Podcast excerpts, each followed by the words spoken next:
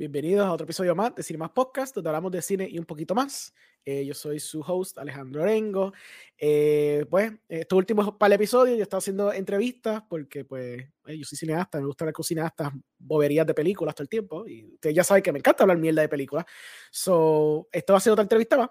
Y en verdad que estoy bien emocionado y próximo invitado porque él tiene una película súper exitosa ahora mismo, que ahora mismo está en Fine Arts, que si no la pudieron ver en Caribbean Cinemas por alguna razón de la vida, pues todavía está en Fine Arts, que es la película de Picando Adelante.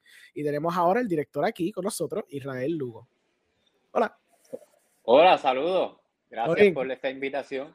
Claro. Este, pues mira, a mí me encanta la película, pero antes que entremos con la película, vamos a hablar de ti y tu trasfondo, porque como tú habías mencionado antes de que empezáramos, ese es tu primer largometraje. So, háblanos un poquito de tu trasfondo como artista, porque tú haces muchas cosas, tú eres una persona multifacética en la cuestión de las artes. So, más o menos dame un trasfondo de lo que, de lo que tú has hecho. Pues mira, para ir eh, de lleno al asunto de, del cine, eh, cuando yo me gradué de, de la universidad, venía, estudié drama, eh, teatro y cogí muchas electivas en artes plásticas, comunicaciones y todo lo que yo me interesaba. Eh, um, cuando me gradué, definitivamente el, el, eso, el dicho que, de que eh, no puedes vivir solamente de, la actuación, por más bueno que seas o por más que hayas trabajado en la universidad, te enfrentas a una realidad. Pero gracias a todo ese bagaje, ¿verdad? Que, que, pude obtener mientras en los años antes de la universidad y en la universidad, eh, pues adquirí muchos conocimientos que me ayudaron a entrar en el mundo de la publicidad, eh, en el cine publicitario, porque eh, requiere pues de mucha creatividad y de unos conocimientos en la, en la actuación y en, en el digamos, en, todo lo que tiene que ver con una representación artística, ¿no? Y el cine, pues, era una pasión que yo siempre había tenido. Había tenido mucha experiencia como actor en, películas, pero nunca había ejecutado. Pero en el camino, después que me gradué, pues conocí mucha gente que me fueron encaminando hasta que terminé siendo director de, de comerciales para televisión.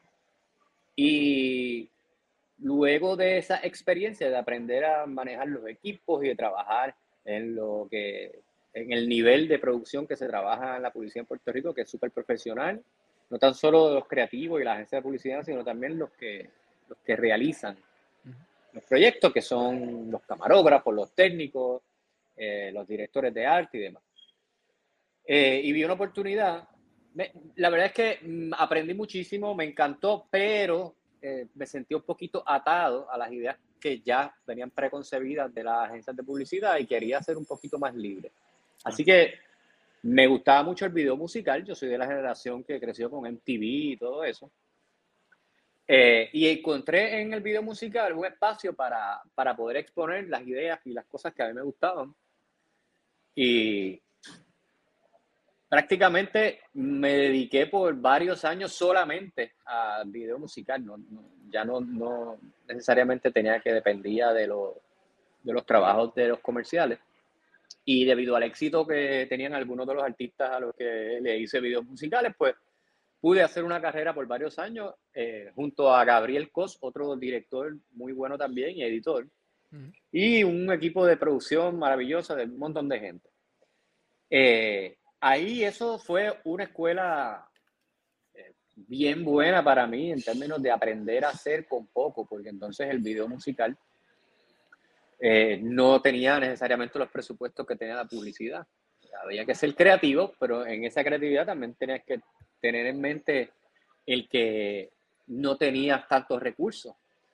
Eh, y, como quiera, pues la audiencia se merecía un trabajo de calidad, un trabajo digno, que no necesariamente le interesa si hubo o no hubo presupuesto, lo que quiere es conectar. Igual esos artistas, ¿verdad? Que, que querían llevar una imagen o comunicar un mensaje y demás. Y pues ahí estuve mucho éxito, me, me gané un montón de premios, este, empecé a tener mucho, muchos viajes para artistas internacionales. Eh, Y bueno, como eso también tiene sus altas y bajas, nunca abandoné por completo la, la publicidad, así que entre los videos musicales, la publicidad, fui adquiriendo, ¿verdad? Este, más conocimiento, pero siempre con, con la esperanza y la, el, el, sueño, ¿no? De hacer algún día una película. Colaboré con otros directores eh, desarrollando historias para películas que, que, algunas de ellas se realizaron, como por ejemplo Mal de Amores, de Carlitos Ruiz y María Pérez, Excelente. donde pude, tuve la oportunidad de eh, construir las historias para, para que entonces el escritor Jorge González las llevara a guion y eventualmente se, se convirtieran en la película. Y, y por ahí seguí. Entonces, nada, eh, fui, eh, seguí, ¿verdad? Este, aprendiendo y seguí eh, buscando historias que contar y demás, hasta que se, se, dio la oportunidad de hacer la película con teatro breve con una historia que ya ellos habían hecho en teatro y adaptarla a cine. Y pues fue excelente porque ellos eran mis amigos, nos, teníamos mucha confianza. Eh, y yo también tenía pues una experiencia eh, junto con el productor eh, Esteban Lima, que ya venía también de hacer producciones con, con otros directores como Arimaniel Cruz. Pues como que se juntaron las condiciones, ¿verdad? Se, claro. Hubo una alineación de planetas y, surgió la oportunidad de hacer Picando Adelante. Y Picando Adelante, pues era eh, esa oportunidad que, que, yo debía aprovechar al máximo. O sea, prepararme, lo, lo trabajar duro y, y, prepararme lo suficiente para, para presentar una buena historia.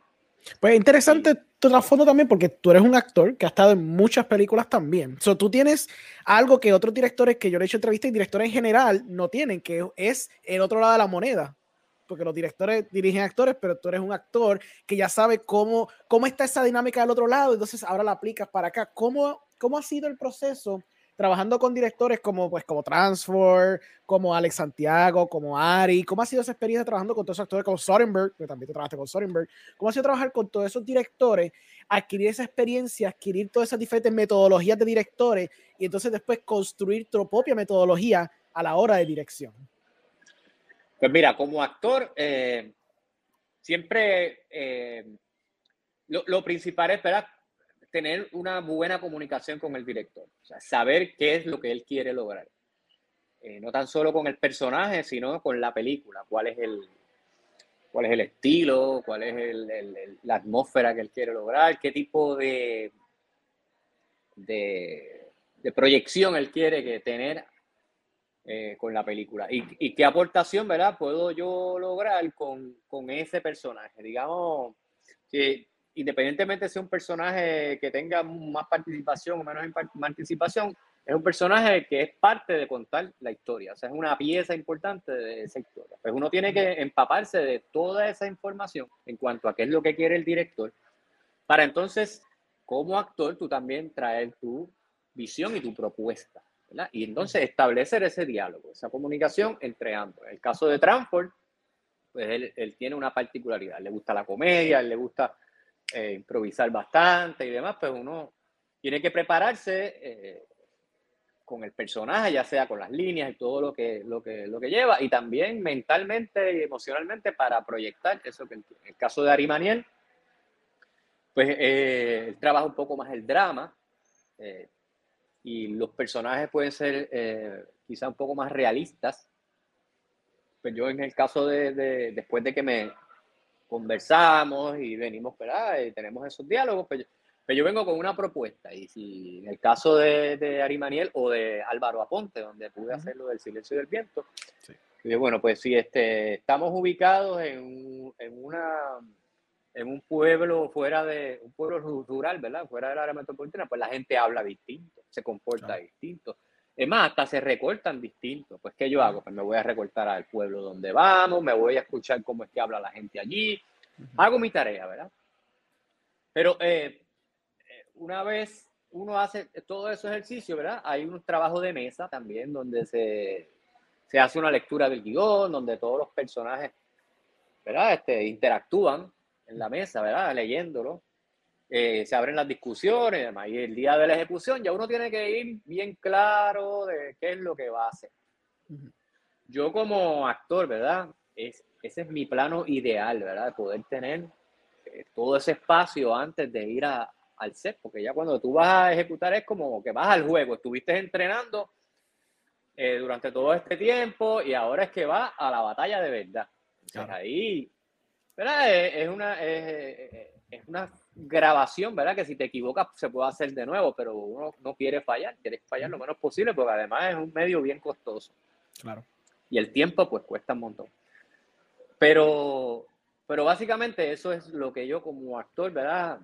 Mi, mi plano ideal. Hay situaciones que a veces no son favorables, qué sé yo, a veces eh, por el tiempo o situaciones, qué sé yo, que están fuera del, del, control de uno y demás, pero uno siempre va ahí concentrado en quién es mi personaje, qué es lo que, qué es lo que viene a decir a esta película y cuál es la emoción que debo traer. A mí siempre me gusta por más pequeño que sea, darle un background al personaje, saber lo que no se dice, ¿no? Tener un montón de información adicional que, que se proyecta de alguna manera. Sí, un historial de personaje, un historial de personaje, algo que tú sabes que, que, quizás nunca está explícitamente escrito en el guion, pero tú como actor sabes que esto es parte de mi personaje y tengo que traerlo.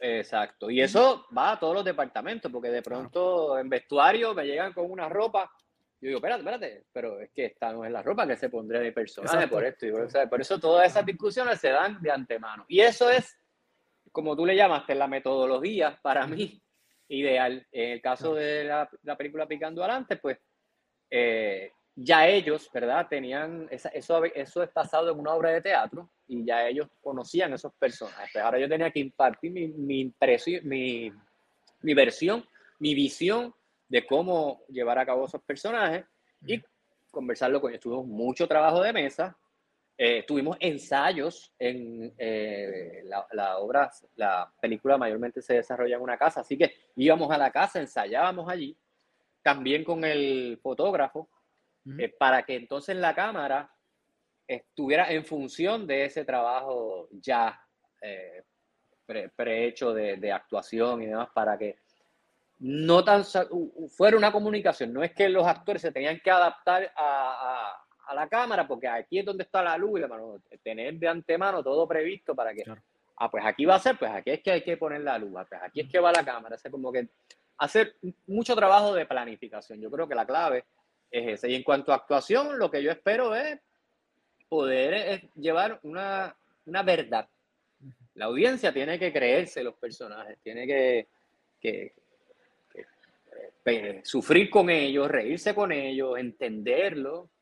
Este, yo creo que eso es lo, esencial. Que, Vendiste la autenticidad con los personajes. Mucho, mucha gente, muchos colegas que lo hayan visto me han dicho eso mismo, como que se identifican con alguien de los personajes que están ahí, pues se siente tan auténtico, con la forma que están proyectados, la forma que los vendiste en la, en la, en la presentación de la película, se venden como personajes que, que tú conoces a alguien, si no es que eres tú, conoces a alguien que es así. Sí, sí, sí. Es que esta, esta historia pues es bien, bien boricua también. Entonces, eso era lo que quería resaltar. Y otra cosa súper importante para mí es que todos estén en el mismo estilo de actuación. Eh, y, uno como director desde acá, ¿verdad? Eh, pues, pues puede verlo desde afuera y decir, no, bájale un poquito, súbele un poquito, no, mira, estás en otro estilo, vamos. Y eso se logra con los ensayos, pero, pero inclusive en la edición, Puede que se haya escapado algo y uno puede corregirlo, pero tratar de llevar siempre a todos al mismo nivel eh, de calidad, de esencia, para que, para que funcione, ¿no? Porque de pronto este personaje llega y, y trae una cosa distinta, puede ser quizás la nota discordante, puede, puede afectar eh, en la totalidad del, del, trabajo, ¿no? Como tiene que, todos los elementos tienen que estar debidamente eh, como, como te digo, eh, todo el mundo tiene que estar en la misma línea. Claro. So, lo interesante también de esta película es que, como tú dijiste, es basada en una obra. So, ya existe un material preexistente, pero obviamente es a, tú adaptaste de un medio al otro. Y como sabemos, no puedes simplemente grabarlo todo en una casa porque el cine, como es eso mismo, un medio visual. So, tampoco lo vas a grabar todo en un wide shot, en un master, y simplemente coger la película así, porque es una película donde, o sea, la película es un medio donde tú puedes expresar visualmente cosas de los personajes que a través de una obra no lo poder hacer, porque tienes la cámara, tienes el, elemento de la cámara, tienes el elemento de la escenografía que es más variado porque no tienes que estar situado en un solo location. Dicho eso, ¿cómo fue el proceso? Tú primero, ¿tuviste la obra original? Sí, sí, sí. Ok. Sí, no, este, yo, vi la obra y, y, desde el primer día que la vi de contra, esto tiene potencial para convertirse en una película, sin saber que varios años después íbamos a estar.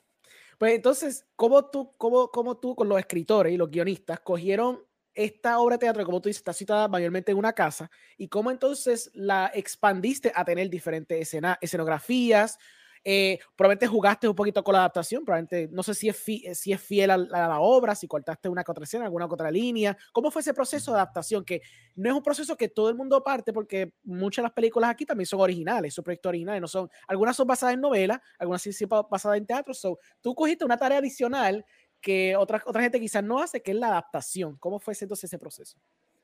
Pues mira, como bien dices, en el teatro hay unas limitaciones, pero al mismo tiempo hay una imaginación, ¿verdad? Digamos, eh, por ejemplo, en el teatro pues ocurre mayormente, las escenas ocurren en la casa. Pero cuando tienen que ir, por ejemplo, al cuartel, pues ¿cómo lo hacen? Pues quizás se llevan la luz y ponen un especial de luz y, y uno en el teatro se imagina, ah, pues están en el cuartel y cambias el... En el cine tienes que ir al cuartel. Digo, depende del estilo de la película, pero una película realista, pues tienes que ir al cuartel. Pues yo mm.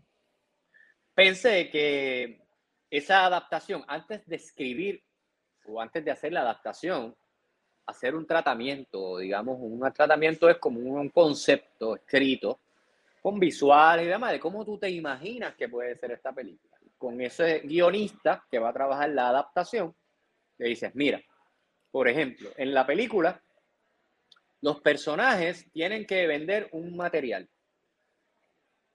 ¿Verdad? Eh, en la obra, el personaje sale de la casa y regresa y dice, ya vendí todo eso. Pues en la película yo quisiera ver a dónde él va, con quién hace el negocio, qué tipo de dinámica se da. Y, y precisamente es porque el cine es visual. Eh, Tú tienes, tú tienes que también traer unos elementos que, que, mantengan a la audiencia interesada, no tan solo con la historia, sino también visualmente. El sonido. Eh, así que cada vez que salgamos de la casa, tenemos que aprovechar ese momento para tener dinámicas interesantes visualmente también. Esa era una de las consignas. Así que yo le, le, pedía que por favor saliéramos de la casa lo, la mayor parte posible. Si íbamos en la obra no se veía el almacén. Así que vamos a entrar al almacén, vamos a ver cómo se construye el almacén. Para los que no han visto la película, quizás un spoiler, pero, pero igual sí, sí. Eh, es importante que, que, lo mencione. Y, eh, por ejemplo, eh, hay personajes que nacen al abrir esos espacios, ¿verdad? Esas nuevas escenas, pues nacen nuevos personajes. Por ejemplo, el personaje de Látigo, que es el que interpreta a Lucía Hernández, que ha gustado muchísimo, es un personaje que no existía en la obra original. Al abrir esa puerta, ¿no? Abrir la posibilidad de ver hacia dónde va el personaje de elegido, que es el personaje de Moncloa, pues, ¿quién va a ser ese personaje? Esa era una. Lo otro era, es teatro breve teatro breve tiene una trayectoria, tiene, tiene un, estilo, una manera, un tipo de comedia. Así que yo quería eh, mantener un poco eso, ¿verdad? Adaptado al cine, ¿verdad? Porque el estilo de actuación de teatro es distinto. En, el teatro eh, eh, físicamente se trabaja más grande, también este, el volumen, la proyección. En el cine es más controlado y, tiene, y es más realista. Así que pero aún dentro de eso, pues ellos tienen muchos punchlines.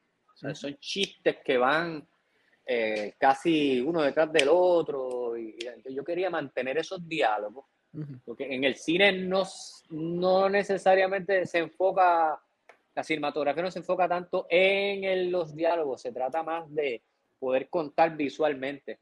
Pero en el caso de ellos quería aprovechar que, que es algo muy bueno que tiene Teatro Breve, que son los diálogos.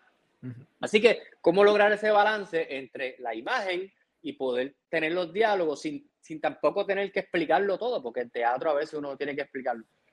Me bajé del carro y, y, y no y, se me olvidó cerrar las ventanas y ahora se me mojó. Pues a eso tú en el cine pues lo, lo presentas, no tienes que venir un personaje a decir. A la exposición, exacto. Sí. Exacto. Pues en ese sentido, pues mucho trabajo, ¿verdad? De análisis al principio, antes de que el eh, guionista se fuera a hacer la adaptación. Obviamente el guionista es una persona que conoce el trabajo de, que, que lleva a cabo, que es el de hacer un guion, una adaptación. Y entonces trae la adaptación y ahí entonces la analizamos y lo vamos. Y yo voy pidiendo aquí, hay una serie de ajustes, ¿verdad? Es, como eh, hace una versión, yo la reviso, doy mis observaciones, así hasta que después, cuando se tiene algo mucho más concreto, se envía a un script doctor, que es como un, un especialista en guiones, que te dice, mira, esta escena tiene un problemita porque si la ubicas aquí, mejor es si la pones en este otro lado. Mira, esta escena tiene muchas páginas. Y entonces, ah, ok. Y entonces, pues como uno está tan metido, ¿verdad? En el mundo, hay cosas. El proceso. Y una vez el doctoring está hecho, entonces es que vamos a hacer. Eh, vamos a hacer el, el, el breakdown, que es cuánto cuesta hacer esta película. Claro. Y ahí vuelve otro, otra etapa de análisis también, o mira, este, esta escena va a ser muy costosa, vamos a tener que modificarla. Y uno va por ahí, tú sabes, construyendo poco a poco. Ese, ese proceso, a mí me encantan los procesos, es, de los que más me disfruto. Cosa de que cuando ya, este, ok, esta película va a costar tanto, esto, ok, pues entonces vamos a buscar los fondos para la película. Y uno va malas a la segura, sí, te evitas el que cuando ya estás con, lo, con, la, con, el dinero otorgado, te das cuenta de que, eh, yo no voy a poder hacer esta película con este presupuesto, pues déjame quitar esta escena. y, se, y se forma un revolú, un Frankenstein. Para evitar eso, pues trabajamos mucho de antemano, mucho ejercicio, eh, porque por suerte los, los, el equipo de trabajo también le gusta el, el proceso, porque yo creo que es la clave para, para llegar entonces al set ya listos para ejecutar, para enfrentarse al dragón, porque yo digo que hacer una película es como enfrentarse a un dragón que bota fuego. Sí, sí. Y uno tiene que tener una buena armadura y una buena estrategia, inclusive mm. todo bien planificado, pero siempre con un espacio. Estar bien ready y bien organizado, por si hay que improvisar, pues entonces improvisar coherentemente. Claro. ¿Tú das espacio para que los actores, actores improvisen un poco las líneas, un poquito las escenas? Una vez tengas quizás la escena grabada o tú eres bastante stick to the script, porque hay directores que tiran para una para la otra. Pues mira, yo solamente he tenido una experiencia que es la de Picando Adelante. este, quizá más adelante en otro concepto de película, quizás dé espacio para eso. Pero, eh, digamos, en el cine, ¿verdad? Hay una, una particularidad y es que por lo menos el que hacemos aquí en Puerto Rico, que no tenemos millones de dólares para hacerlo. Tenemos a veces una sola cámara y como mucho dos. Así que cuando se va a editar la película, es importante que los actores hayan hecho las mismas acciones, si cogieron un vaso con la mano derecha, que siempre la cojan con la mano derecha. esas cosas eh, hacen que, pues que, que sea un poco limitado la improvisación. Para eso hacemos los ensayos. Y en los ensayos ahí improvisamos, porque también es teatro breve. O sea, ellos son muy buenos improvisando. Eso no significa que en el set de repente a René Monclova se le ocurrió una línea y estuvo genial. Yo le voy a decir, no, no, no, no, no, se lo voy a cortar porque si funciona, funciona. Pero hay un momento donde ya fijen las líneas. Eso es lo que vamos a hacer. Y durante, digamos, la primera toma, podemos improvisar Ya en la, en, en la segundo emplazamiento, la segunda posición de cámara, ya hay que hacerlo como, es. Por lo menos eso es, no es algo que yo quiera hacerlo por, porque, porque, porque quiero hacerlo así, sino es porque debe ser así. Porque entonces cuando vas al montaje en la edición, todo ese material sea coherente, lo puedas montar, puedas ir de un lado a otro sin, sin tener el conflicto de que, ah, mira, es que aquí tenía otra camisa o mira, es que aquí este dijo una cosa y el otro le contestó otra, porque si no, pues se puede formar un caos. En el caso de Ari Maniel, cuando yo fui, participé en este que canta el gallo como actor, él permitió la improvisación en los ensayos, en los ensayos antes de rodar. Y una vez se estableció, ¡pap! ok, lo fijamos. O sea, imagino que, que cada, cada producción tendrá ¿verdad? sus limitaciones y, su, y, sus espacios. En este caso, pues, hay que, hay que saber, hay que saber cuándo y hasta dónde soltar la cuerda. Cuando estabas trabajando entonces el lookbook y, la, y básicamente el tratamiento de la película, eh, ¿tenías algunas películas como que sirvieron de inspiración o base para más o menos dejarte llevar en cuestión de tono, comedia, el look, todo ese tipo de cosas? Definitivamente, eso es parte del, del trabajo, ¿verdad? De, de, preparar el tratamiento y demás. Siempre uno pues tiene algunas referencias. Eh, a veces utilizas referencias que van dirigidas a lo que es la fotografía. A veces otras referencias dirigidas a lo que va a ser la actuación o, o la cámara y demás. Este, mira, a mí, a mí me encanta el cine. Este, te puedo decir que nosotros, los que nos dedicamos a esto, tenemos muchísima influencia, ¿verdad? A veces de, manera inconsciente. Pero ya para, como referencia directa, a mí, yo, yo eh, siempre le, le planteé a, los, a, los actores que vieran una película de los Coen Brothers que se llama Burning After Beating. Ya, me imaginé que ibas a decir Coens. Yo tenía, lo tenía pensado desde que vi la serie, pero dije, Aquí a alguien le gustan los Coens, se nota, pero está cool porque a mí me encantan los Coens. So, nice, está nice. Buena película, buena película, sí. Para los que están viendo el, esto, pues los Coens son los directores de Fargo, eh, la de, eh, de Old Man, ¿cómo es? Pero de, eh, no Country for Old Men. No Country for Old Men. son películas que tienen una veracidad, son bien realistas. Sí pero a veces en las situaciones pueden ser un poquito absurdas. En el caso de Burning After Reading, ellos es una comedia, se supone, es una comedia. Y los personajes están en serio. No están tratando de hacerte reír, ni están buscando hacer physical comedy, ni nada. Ellos están tratando de, de conseguir su objetivo. Pues esa película me inspiró mucho a cómo era el treatment de la actuación en, Picando Adelante, porque yo quería que los actores, aunque era una comedia, trabajaran en serio. Eh, en el caso del personaje de Maricé Álvarez, Tata, que el personaje de Marisol, su objetivo era convencer a la familia de, que, ayudaran a hacer este negocio donde iba a montar un laboratorio de cannabis y ella estaba segura de eso. Este, aunque ocurrieran cosas en el camino, ella no, e, ella iba a mantenerse firme hacia donde ella vaya, no, no estar tratando de hacer reír, no estar tratando de... hecho, es el personaje más straight. En el caso de, de Látigo, ella, nosotros planteamos un background que no sale en la película, pero que crea una tensión por todos los elementos que la rodean y toda la preparación que hacemos antes de ver al personaje. Sin embargo, el personaje todo el tiempo se maneja muy cordial, muy en su temple y demás, pero la audiencia está así agarrada del asiento porque la tensión, en algún momento ese personaje va a hacer algo. Pues todo eso se trabajó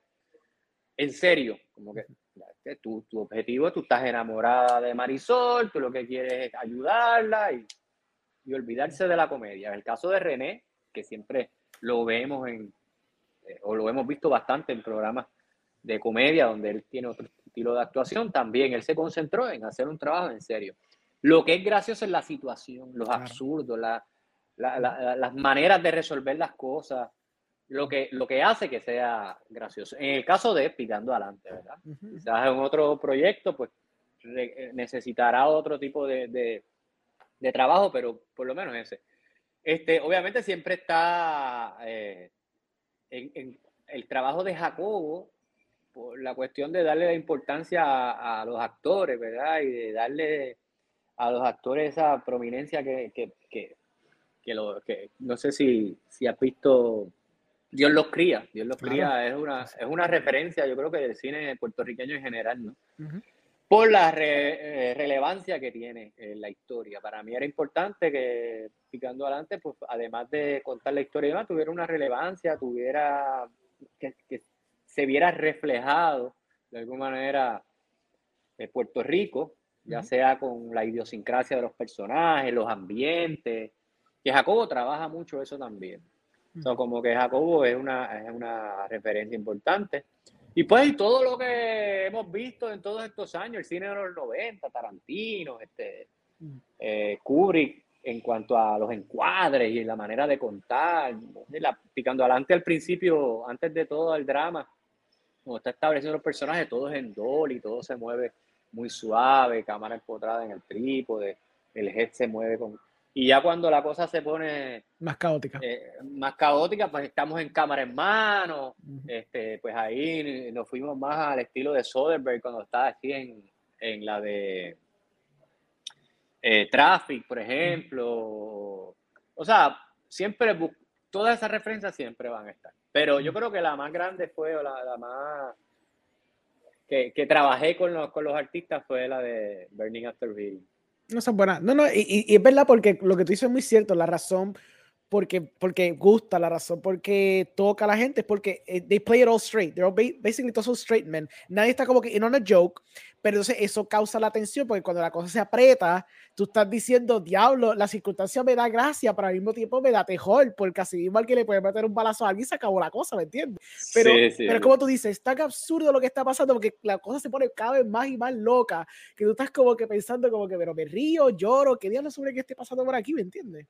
Y, la, gente fue, la gente fue pensando, voy a ver una comedia para que me voy a morir de la risa. Claro. Y, y, pues con eso, pero, pero tú entonces, la, la película tiene como, ya en el, en el, tercer acto se vuelve bien tensa. Que de hecho, esto es algo que, que a mí cuando yo la vi, yo dije, eh, a rayos, van a decir. Esta película la filmé en el 2019.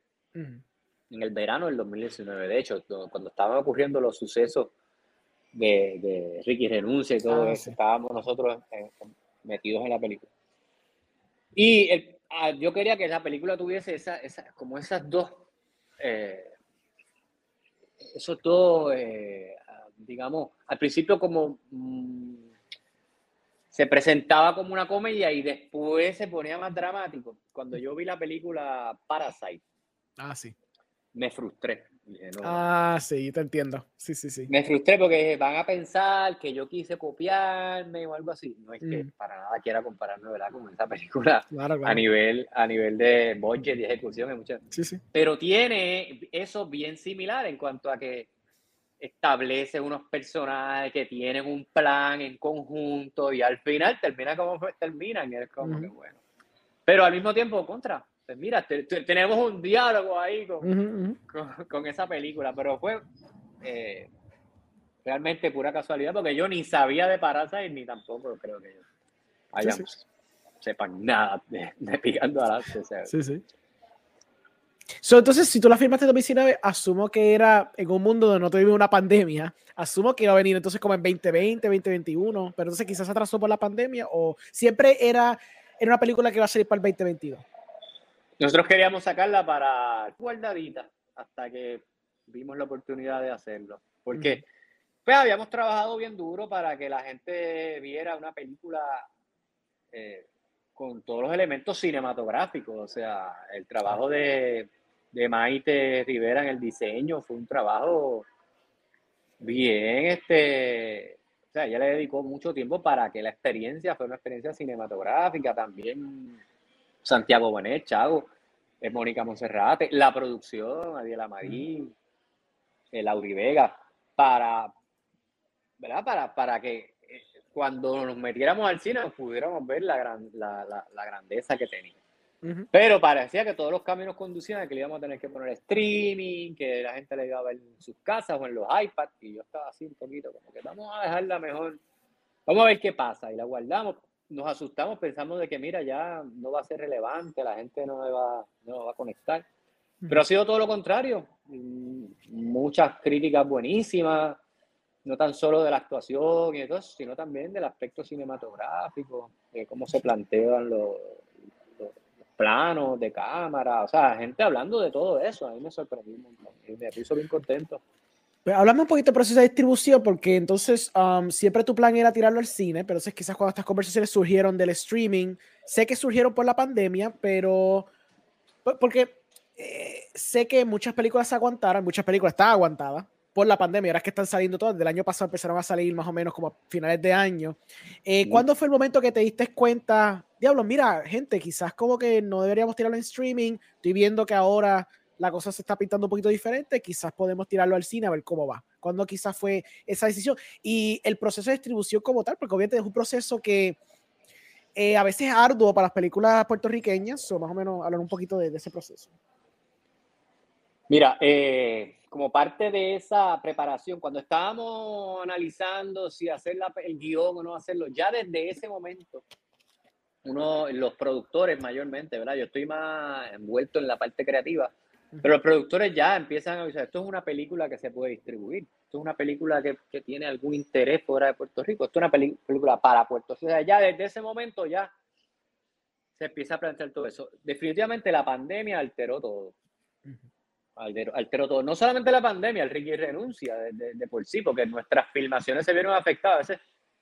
Mira, queremos participar de las marchas, pues vamos a cancelar esto. ¿Cuánto nos va a costar cancelar esta filmación? Pues vamos a posponerla. O sea, como que empieza a, a Pero, pero en cuanto a lo que es la distribución y demás, siempre hay como un formato, ¿verdad? Donde tú, después que haces todo ese análisis y decides hacer la, la película, empiezas entonces a visualizar la posibilidad de que vaya a festivales. Porque los festivales empiezas a adquirir, ¿verdad? Como pues, crítica, empiezas eh, a coger este, un poquito de, de, voz la película, lo que le llaman. Mm. Pero nosotros no tuvimos esa oportunidad. Y a veces había un poquito de temor de si la estrenamos, después no nos van a coger en X o Y festival. Pero mira, no se pudo hacer lo de, lo, lo de la gira de festivales antes de estrenarla esta es la oportunidad de estrenarla. Vamos a estrenarla, esta película es para Puerto Rico. Vamos a zumbarla, olvídate. Y la zumbamos.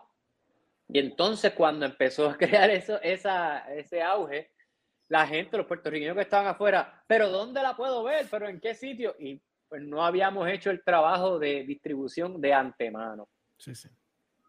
Eh, pues por esas razones específicas sobre pues, la pandemia, había mucha incertidumbre, no se sabía qué iba a pasar.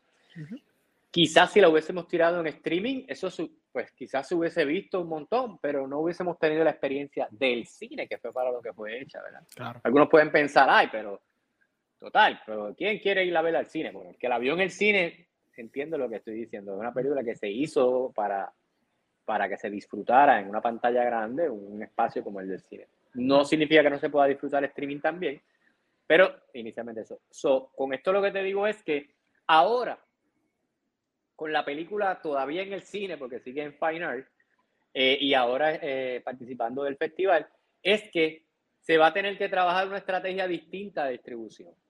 Eh, quizá ya el, el, la ruta de los festivales no es la ruta que vamos a tomar, sino que vamos a ir directamente al streaming y ya se está dialogando con distintos distribuidores para streaming, o sea que en alguna de las plataformas la vamos a poder ver en alguna eh, pronto. Ok, pues eso, eso no puede ser, güey, porque pues, es una conversación que he hecho casi con todos los directores que los pongo como que el spot.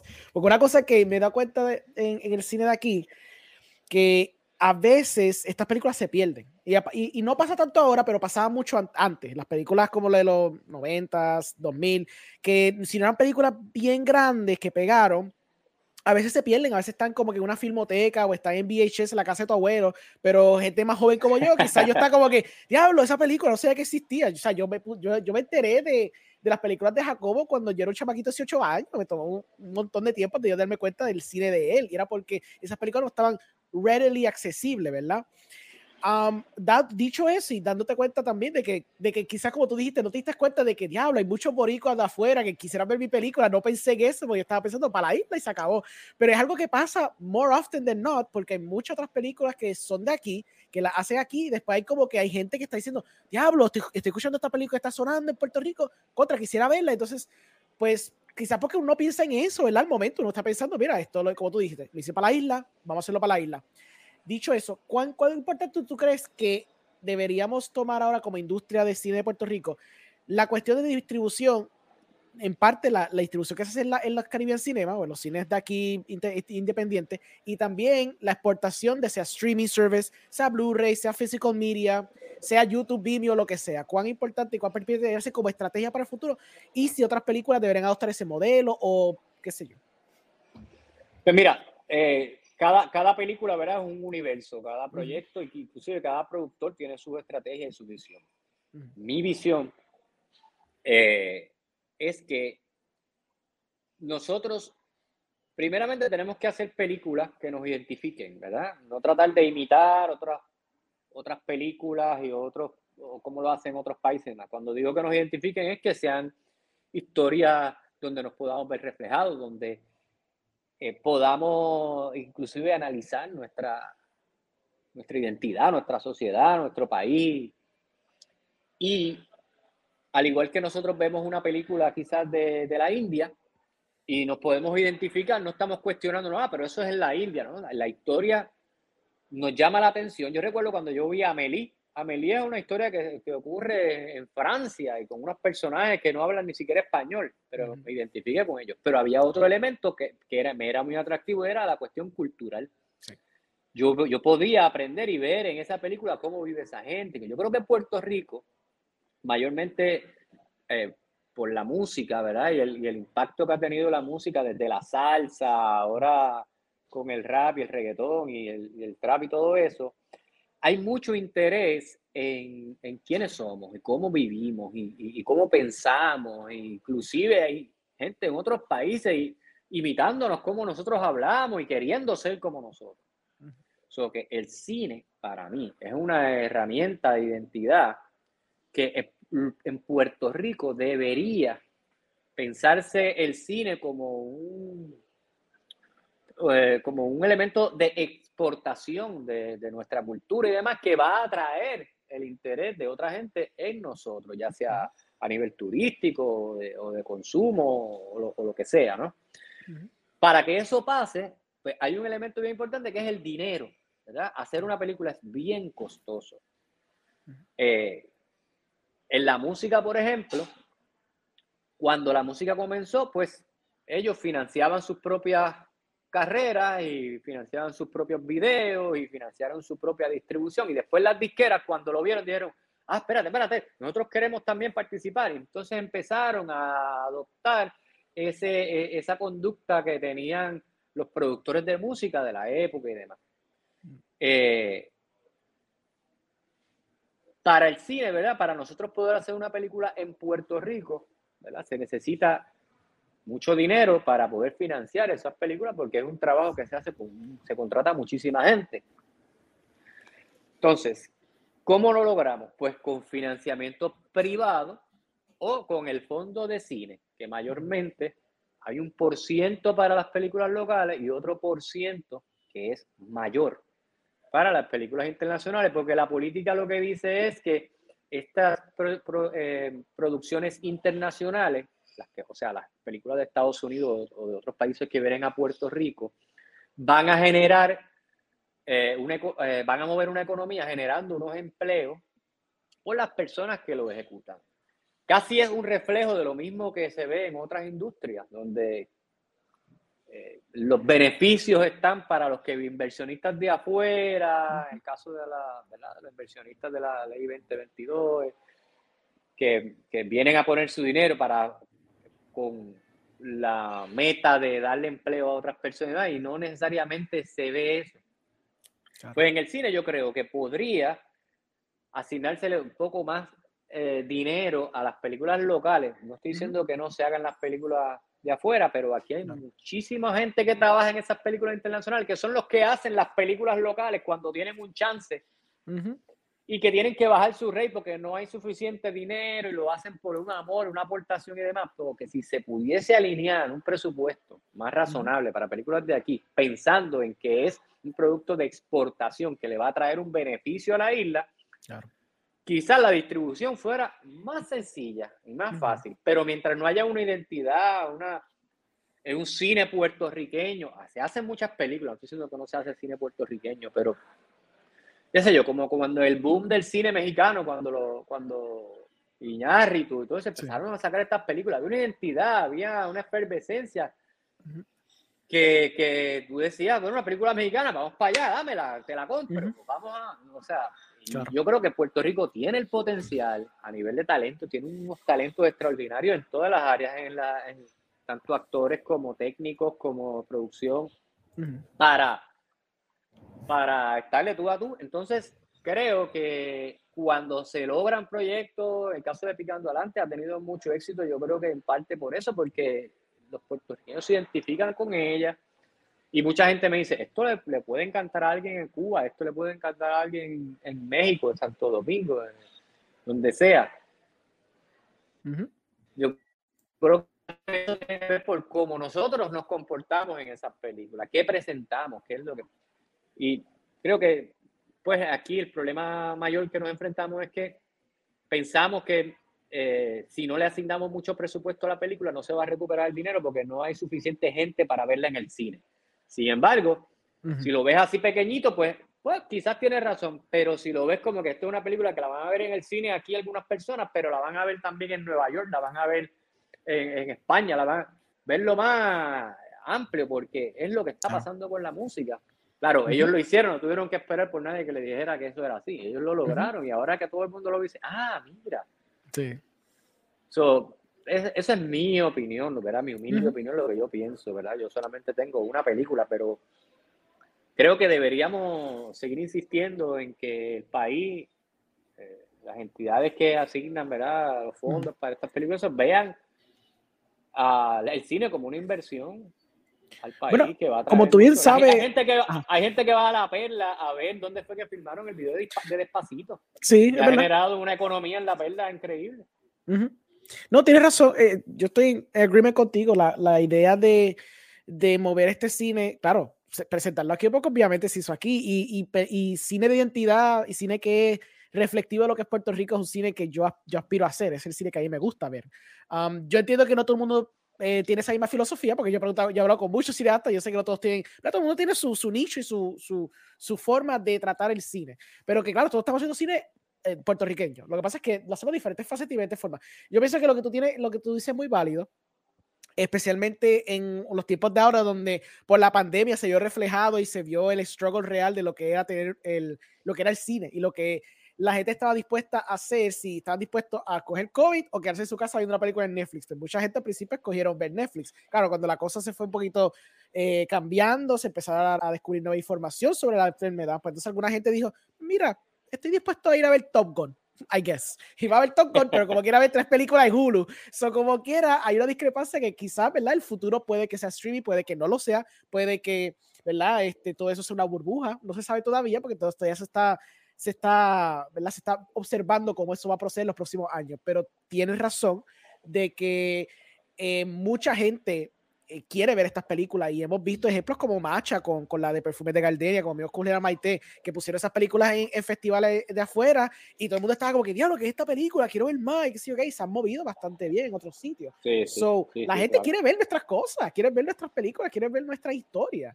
Este, Lo que tú dices es válido. ¿Qué tú crees entonces de, ya que estás hablando de los fondos y eso, que el gobernador creo que fue hace un mes atrás, ¿verdad? Él había anunciado una asignación, unos incentivos nuevos federales para la industria. ¿Qué tú piensas? ¿Piensas que eso quizás sea lo que arregle el problema que tú estás postulando? Hopefully, no. ¿Tú crees que no? Tú sabes. ¿Qué tú piensas? Mm, eso no lo sabemos. No, no, no lo sabemos porque no sabemos qué intenciones hay detrás de eso.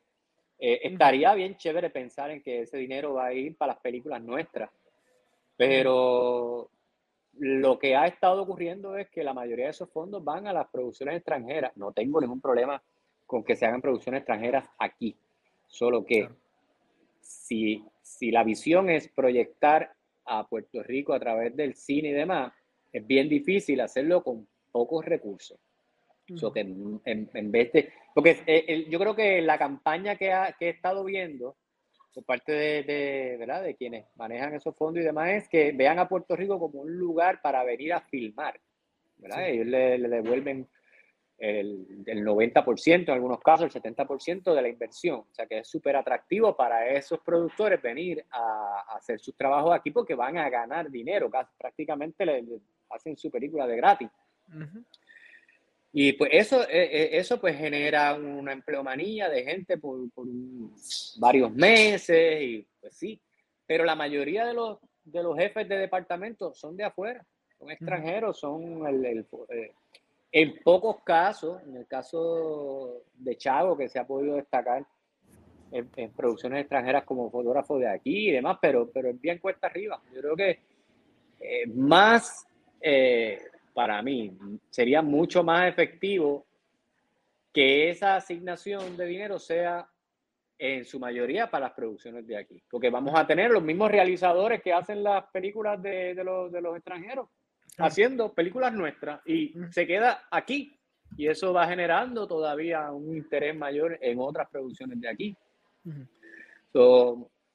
pues no, no, no, sabría decirte este, que, que, vaya a pasar, pero lo, lo, lo ideal sería eso, que, que, aún sigue siendo poco, ¿no? Yo creo que, que, no se puede ver como que, mira, este, se está invirtiendo en algo que, que no nos deja nada, al revés.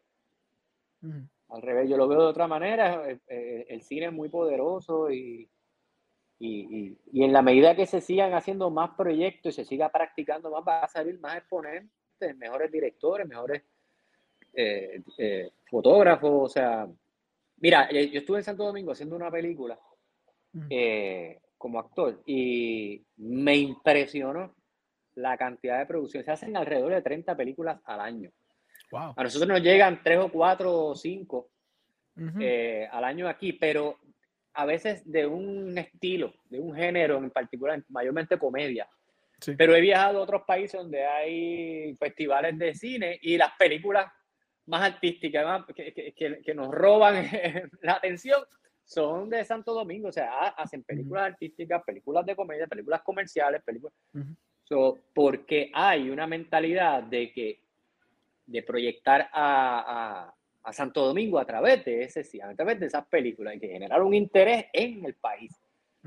Eh, creo que esa de Parasite, o sea, las películas en ese país, el gobierno hace una aportación, una inversión importante en películas porque, por lo mismo. O sea, que no sé, yo nunca he visto, ¿verdad?, a los gobernantes aquí en sus campañas hablando, bueno, y vamos a, a, incluir, hablan de salud, hablan de, ¿verdad? cosas esenciales, eso, pero cuando hablan un poquito más, hablan del deporte, pero, nunca hablan del teatro, nunca hablan del cine, nunca, creo que es que hay una falta de visión ahí. Y sí, sí.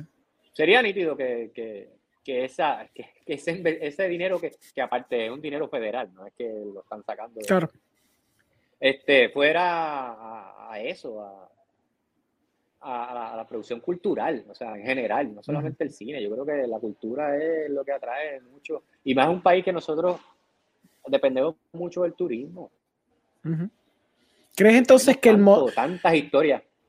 ¿Crees que el modelo de Santo Domingo es un buen modelo para dejarse llevar o por lo menos tratar de emular hasta cierto punto? En Yo el creo sentido que de, las producciones. La gente dice, sí, la gente dice, no, pero es que allá son muchos, allá van y te llenan el cine porque son muchos.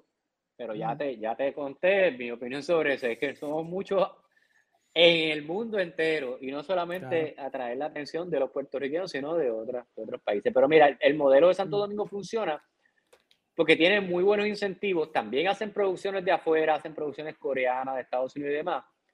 Pero quienes reciben esos incentivos son los, los, los son inversionistas locales. Por ejemplo, allá en vez de tener Walmart, tienen la sirena. la mm. sirena es de un dueño dominicano.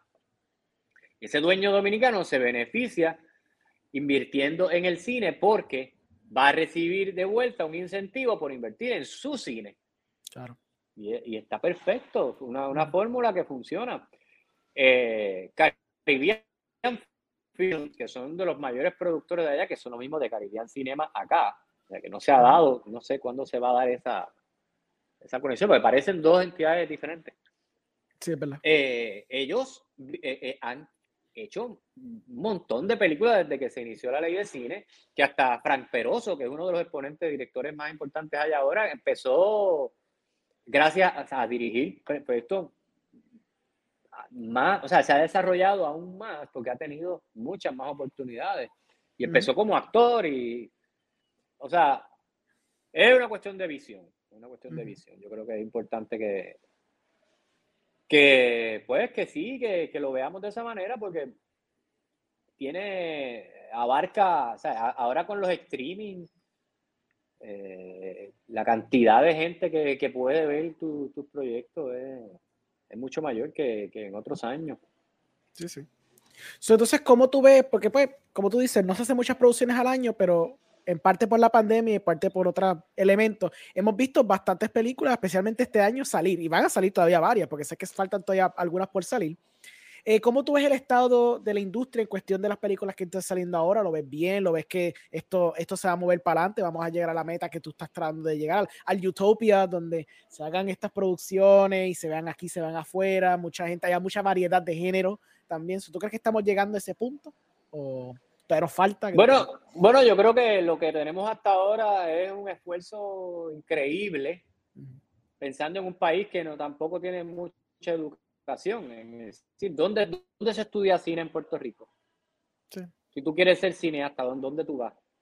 A la Yupi, a Sagrado, ¿cuál es la escuela de cine de Puerto Rico? Blockbuster, ni siquiera Blockbuster, porque ya Blockbuster no existe, pero Netflix. Sí.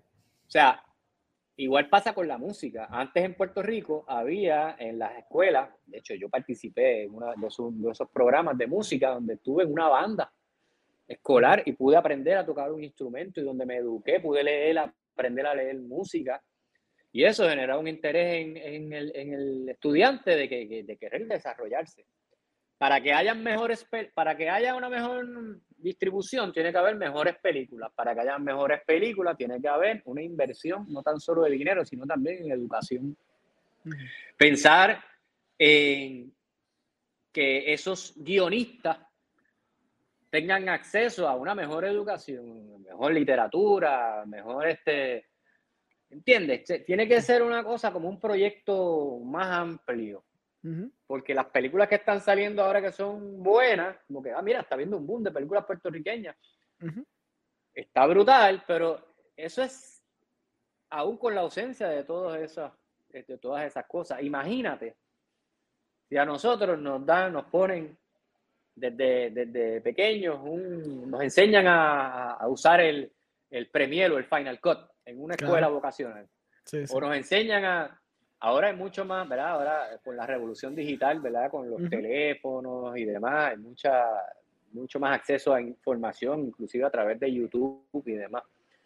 Pero en la misma universidad, mira, mira lo que está pasando en la universidad, o sea, eh, que cada vez se recortan más los recursos y demás. Pero para que, pienso yo, que para que haya todavía más efervescencia, tiene que haber un enfoque también de una escuela de cine Quizás es una escuela que no se va a dar, quizás el, gobierno nunca la va a hacer, quizás es una escuela privada, pero juntar esas mentes y decir, bueno, vamos a... Por eso esfuerzos como el Festival de Cine de Puerto Rico es súper importante porque le da seguimiento a esos trabajos y, y, crea un entusiasmo ¿verdad? a los realizadores y unos, unos diálogos, unas conversaciones que se tienen que dar. Pero pues, eh, eh, igual en la música, en, todas las expresiones artísticas, en las artes plásticas, en la literatura. Vamos a tener mejor producto mientras más acceso a la educación haya. Y de que el país lo vea como una inversión, porque la cultura es algo súper importante para la economía de los países. Eh, vamos a cambiar un poquito el tema, ya se está acabando el tiempo. Pero vamos a, a, a porque tenía una pregunta curiosa para preguntarte ahorita. Eh, ¿Qué película últimamente has visto que te haya gustado? Puede ser una película reciente, puede ser una película vieja, pero una película que hayas visto, al cine, streaming, que te haya dicho contra, ¿qué película? Uf, eso es difícil, he visto varias, varias que me gustan. Mira, la más reciente así que me impactó, que estuve pensando en ella como tres días, fue, fue a través de streaming, y fue RRR. Me han dicho mucho de esa película, cuéntame de esa. Es una película de la India, eh, de Bollywood, sabes que Bollywood tiene como un estilo bien particular, eh, como una caricatura de lo que es Hollywood. pero ya ha trascendido a eso, ahora ya tiene un estilo propio, es una cultura. Es una película épica y se parece mucho a nosotros en cuanto a la, la, la idiosincrasia, como yo le llamo. Es una película que es épica, eh, creo que es una de las más caras que han hecho en, en sí, es la, más cara. Es la más cara de India, sí, eso sí. es uno de los mejores directores que han tenido eso, pero, pero ve, ha ido evolucionando el cine de Bollywood hasta llegar a una película como esa, que de seguro se va a ganar un Oscar, van a nominar porque es buenísima. Pero nada, me preguntaste de las recientes así cuál más me había gustado. Esa, esa, me, esa me encantó. Este, bueno, mágicamente ahora estoy en el carro porque me quedé sin, sin batería y aquí me pude conectar y fue un buen ambiente. Pues mira, la otra película que, que vi que me gustó muchísimo fue eh, Serán dueños, Dueñas de la Tierra, eh, que tuve la oportunidad de verla en el cine. Me pareció que es eh, un cine, primero que bien hecho, con todos los aspectos técnicos y la narrativa visual que está al nivel de cualquier otro documental de cualquier parte del mundo.